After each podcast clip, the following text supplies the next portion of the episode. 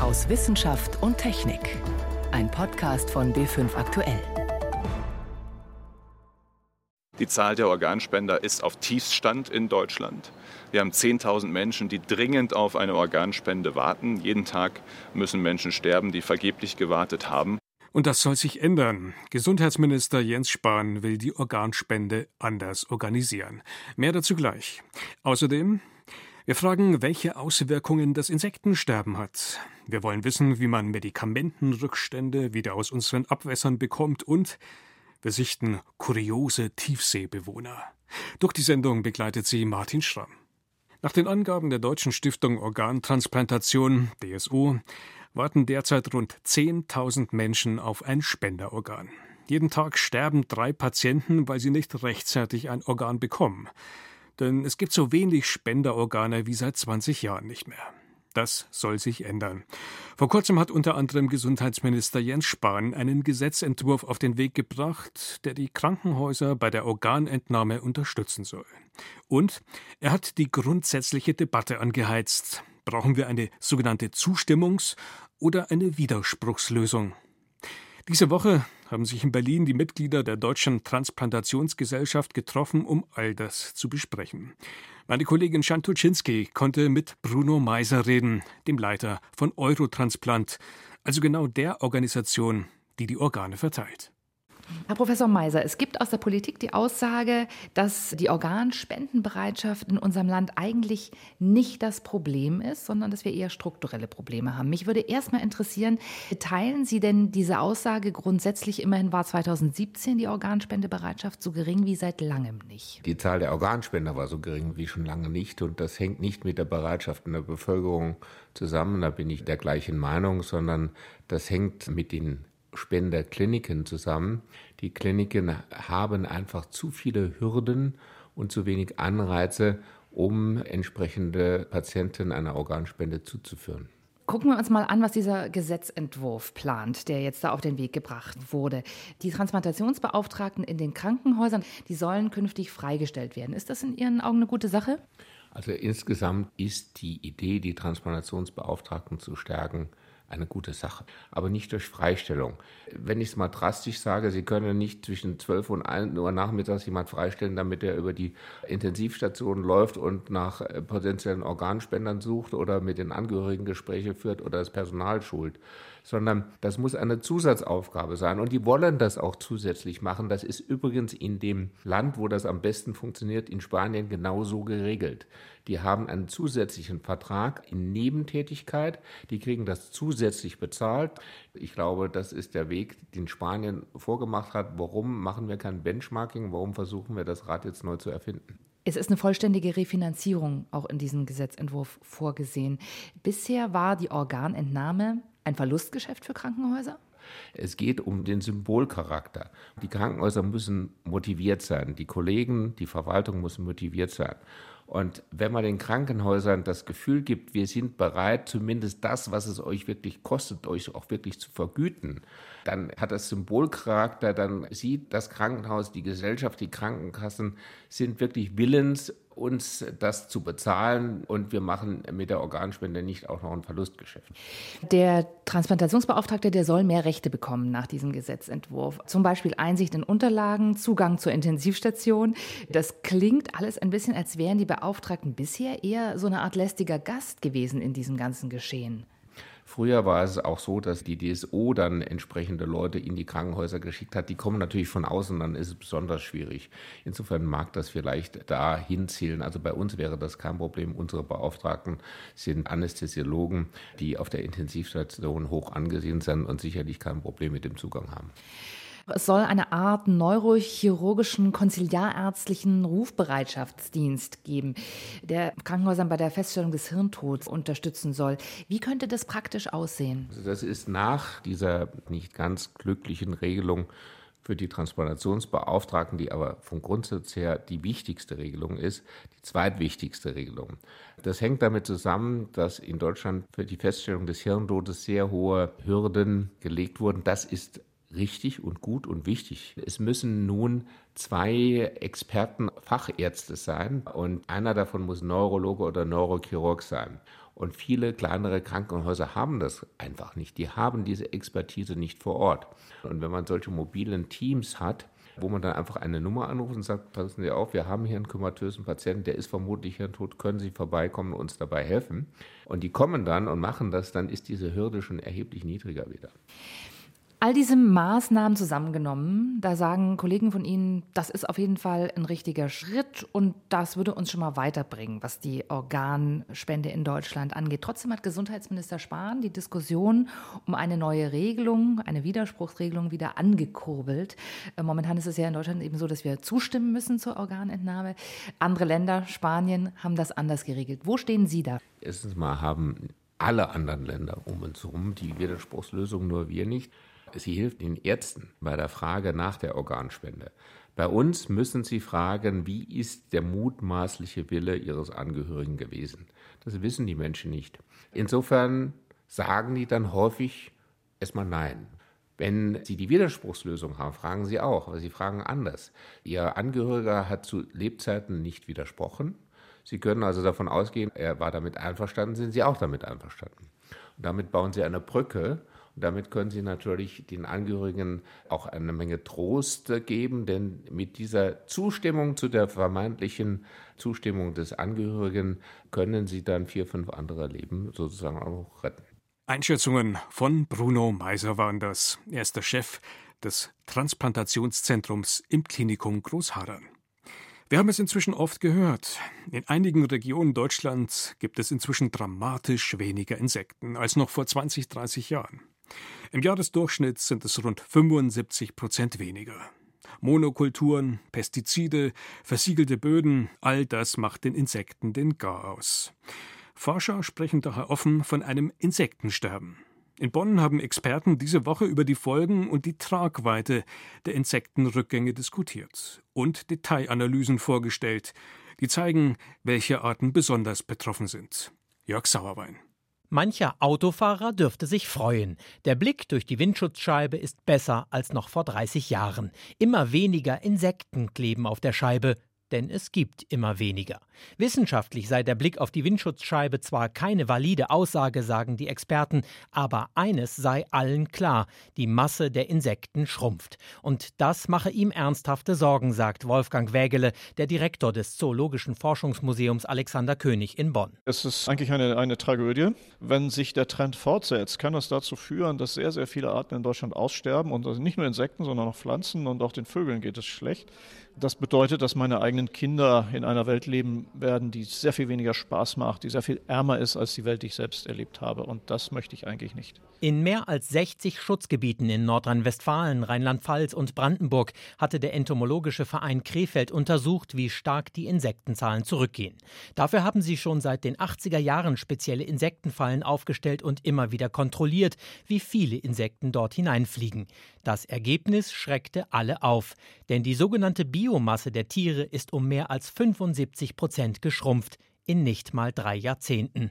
Das sei mehr als alarmierend und Grund genug, um sich die Entwicklung noch viel genauer anzusehen, sagt der Insektenforscher Martin Sorg vom Krefelder Verein. Er ist sich mit vielen Kollegen einig, dass einfach unsere Kenntnis über das, was dort wirklich im Bereich gerade der artenreichen Insekten in der Natur passiert, sehr gering sind. Das muss man einfach so sehen und wir insofern auch nicht die Folgen solcher Entwicklungen wirklich abschätzen oder benennen können. Deshalb wollen die Wissenschaftler in Bonn noch genauer in die Analysen gehen und zum Beispiel exakter bestimmen, welche Arten besonders betroffen sind.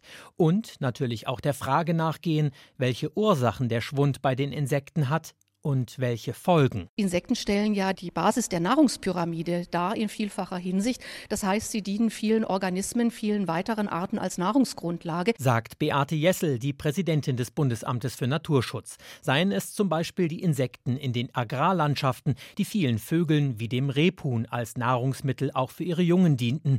Oder auch die Köcherfliege, die in Gewässern eine wichtige Nahrungsgrundlage sei.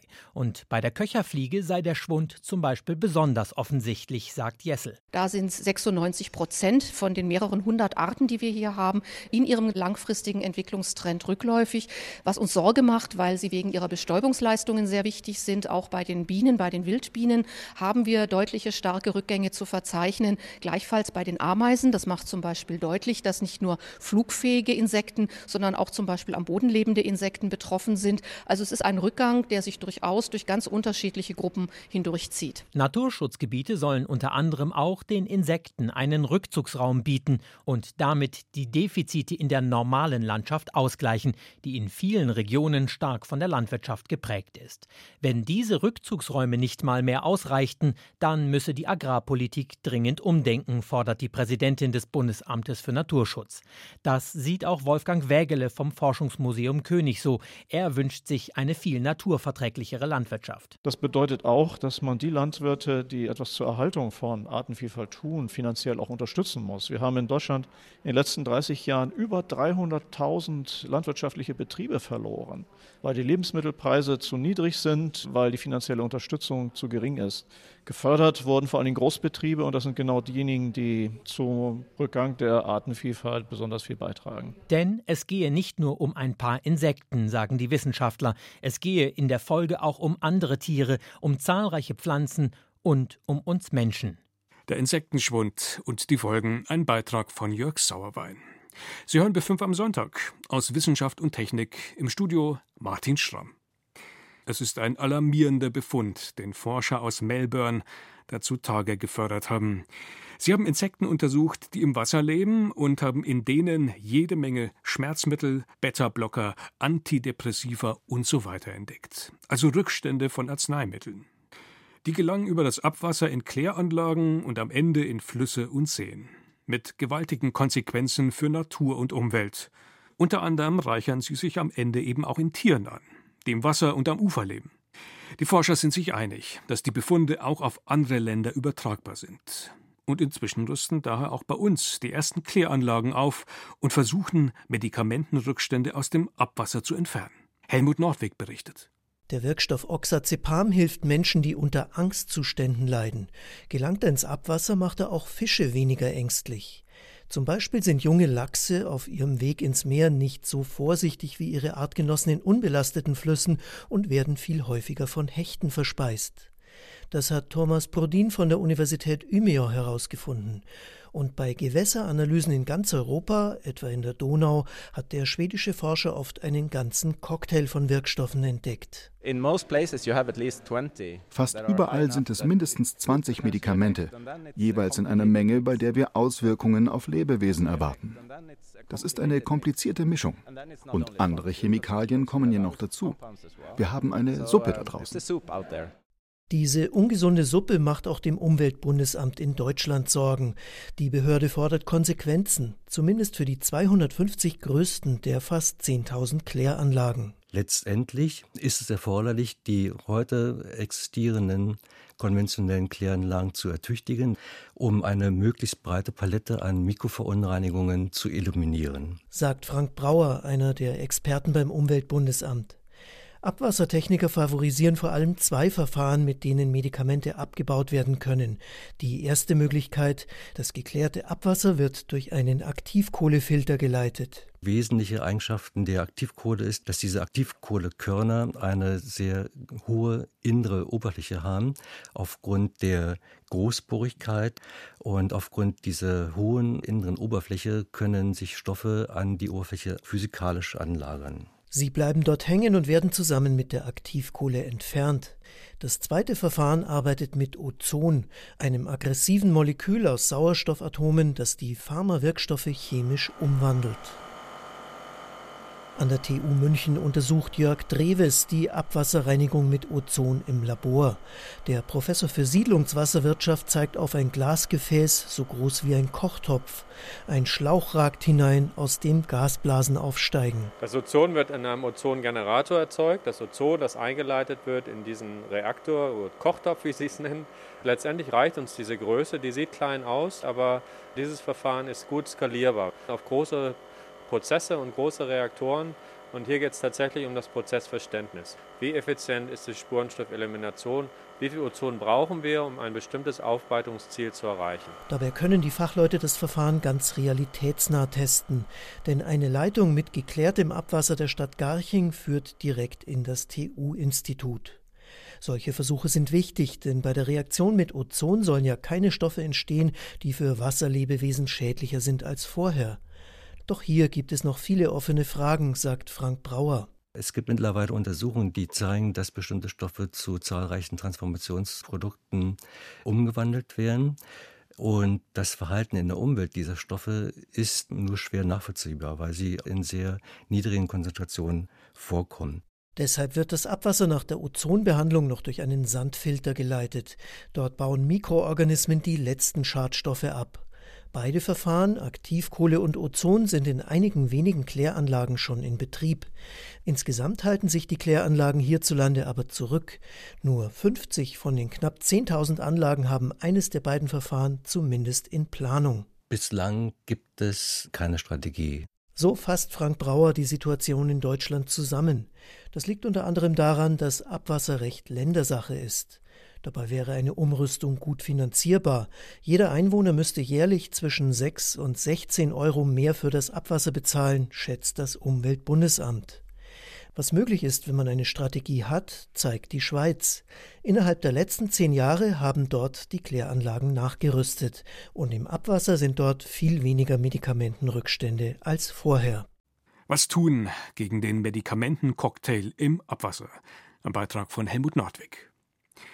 In Wissenschaftsberichten auf der ganzen Welt hat es diese Kreatur in den letzten Wochen zu einer kleinen Berühmtheit gebracht. Das kopflose Hühnermonster. So haben australische Forscher die seltene Seegurke getauft, die sie in der Tiefsee vor der Antarktis filmen konnten. Im polaren Eiswasser, wo niemand dieses kuriose Tiefseewesen erwartet hätte. Ein pink schimmernder, glibbernder Batzen, ohne Augen, der sich mit Hilfe kleiner Flossen fortbewegt. Doch dieses kopflose Hühnermonster ist längst nicht das einzige erstaunliche Wesen, das man da unten treffen kann. In der Dunkelheit, tief in den Meeren, gibt es noch viele andere Kreaturen zu entdecken. Jenny von Sperber hat für uns Meeresforscher weltweit nach ihren Lieblingstiefseewesen befragt. Tiefseeforscher arbeiten in einer stockdunklen und eiskalten Welt. Der hohe Druck macht es zusätzlich unbequem da unten. Erkunden können sie ihr Forschungsgebiet deshalb nur durchs U-Boot-Fenster oder über einen Monitor, der die Aufnahmen von Unterwasserkameras zeigt. Aber die sind meistens etwas eintönig, erzählt Polarforscher Dieter Piepenburg. Wenn man Aufnahmen macht mit einem Tiefseeroboter, dann sieht man meistens gar nichts, sondern nur den Tiefseeboden, der vornehmlich aus Schlamm besteht. Piepenburg ist deshalb jedes Mal so dankbar, wenn endlich ein Lebewesen im Lichtkegel auftaucht, dass er das Tier besonders ins Herz geschlossen hat, das dort unten am häufigsten vorkommt. Eine Seegurke, Elpidia, die lebt eigentlich überall in der Tiefsee. Die bildet große Herden, sieht eigentlich ganz knuffig aus, wird nicht sehr groß, diese Seegurke, vielleicht drei bis fünf Zentimeter lang und frisst all das, was an dem Boden ankommt, am Meeresboden, vornehmlich kleine organische Teilchen. Elpidias sehen aus wie blasse, übergewichtige Gummibärchen. Wie sich diese Seegurken in der vollkommenen Dunkelheit in Herden zusammenfinden, ist ein Rätsel. Forscher vermuten, dass sie schwach leuchten, für unsere Augen nicht sichtbar.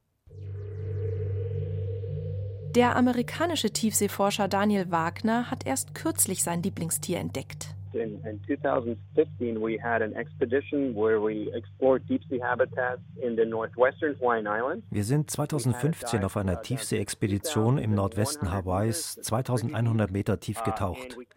Und da unten sind wir an einem enormen Schwamm vorbeigekommen, so groß wie ein VW-Bus, fast vier Meter lang. Später stellte sich heraus, dass das der größte bekannte Schwamm des ganzen Planeten ist. Das war unglaublich, dabei zu sein. Der Schwamm ist weißlich blass und wächst in vielen dicken Falten in alle Richtungen. Er erinnert an einen monströsen herausgefallenen Dickdarm. Jetzt hat sich herausgestellt, dass dieses Monster von Schwamm eine bisher unentdeckte Art ist. Einen offiziellen Namen hat er deshalb noch nicht, sondern wird momentan erst wissenschaftlich beschrieben. Wagner und seine Kollegen nennen ihn einfach Minivan Sponge, also Kleinbusschwamm. Auch die Schneckenforscherin Timea Neusser hat ein Tiefseewesen als Lieblingstier. Die kürzlich entdeckte Tiefseeschnecke Bathyhedule buscheti. Die Nacktschnecke ist ca. 1 cm groß, hat zwei Paar Fühler, pigmentierte Augen und trägt einen sackförmigen Eingeweidesack. Sie hat sich ihre Eingeweide sozusagen in einem durchsichtigen Sack über die Schulter geworfen. Was durchscheint, das ist zum einen die Mitteldarmdrüse und auch zum Beispiel die Gonade. Die Gonade, also das Geschlechtsorgan der Bathyhedule buscheti, macht die Forscher besonders neugierig. Denn Meeresschneckensex ist vielseitig. Einige Schnecken haben einen Penis mit Dornenkranz, um die Partnerin zu packen und festzuhalten. Andere kleben einfach einen Spermiensack auf sie. Die Spermien bohren sich dann von allein in den Körper und suchen dort die Eizelle. Die nächsten Verwandten der Bathyhedulae sind allerdings Landschnecken, Eitengide. Während einer Expedition nach Papua-Neuguinea habe ich tatsächlich zwei Eitengide-Schnecken in Flagranti erwischt und wir wissen jetzt, dass diese Schnecken kopulieren. Und wir gehen davon aus, dass dies auch für die nächsten Verwandten, die Tiefseeschnecke, zutrifft. Zum Schluss nochmal zurück zum kopflosen Hühnermonster in der Antarktis, der Seegurke, die in den letzten Tagen so viele Fans und Freunde gefunden hat. Ihr Entdecker, der Antarktisforscher Dirk Welsford, hat natürlich auch so seine Lieblingstiere in der Tiefsee. Das Hühnermonster gehört auf jeden Fall dazu. Aber wir haben schon so viele sonderbare Wesen mit unseren Kameras gesehen. Den haarigen orangenen Hummer mag ich auch gern. Der sieht aus wie ein normaler Hummer, nur eben grell orange und mit dichten kleinen Haaren besetzt. Von den Kerlchen sind auch schon ein paar vor der Linse vorbeispaziert. Wer weiß, was sich noch alles in der Dunkelheit rund um den Lichtkegel der Kamera versteckt was für Fische es dort gibt, was für Quallen und Tintenfische. Es sind auf jeden Fall ziemlich abgefahrene Tiere, die dort unten ihrem Alltag nachgehen. Tiere, die schon jetzt durch Tiefseefischerei, Müll und Klimawandel bedroht sind, bevor wir sie überhaupt kennengelernt haben. Das kopflose Hühnermonster und andere seltsame Tiefseekreaturen. Mit diesen Eindrücken aus den Tiefen der Meere geht der Wochenrückblick aus Wissenschaft und Technik zu Ende. Im Studio war Martin Schramm.